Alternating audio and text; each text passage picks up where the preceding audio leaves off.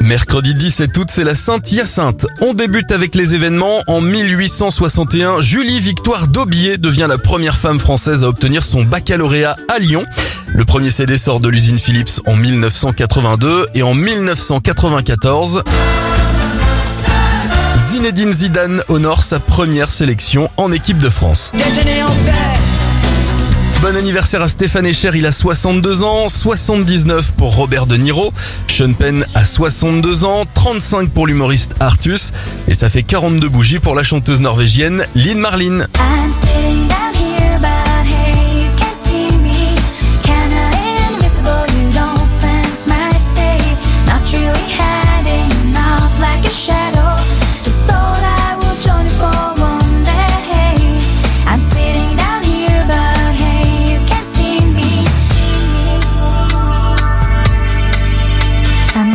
to you just don't wanna hear your voice. When you call me up so often i don't really have a choice.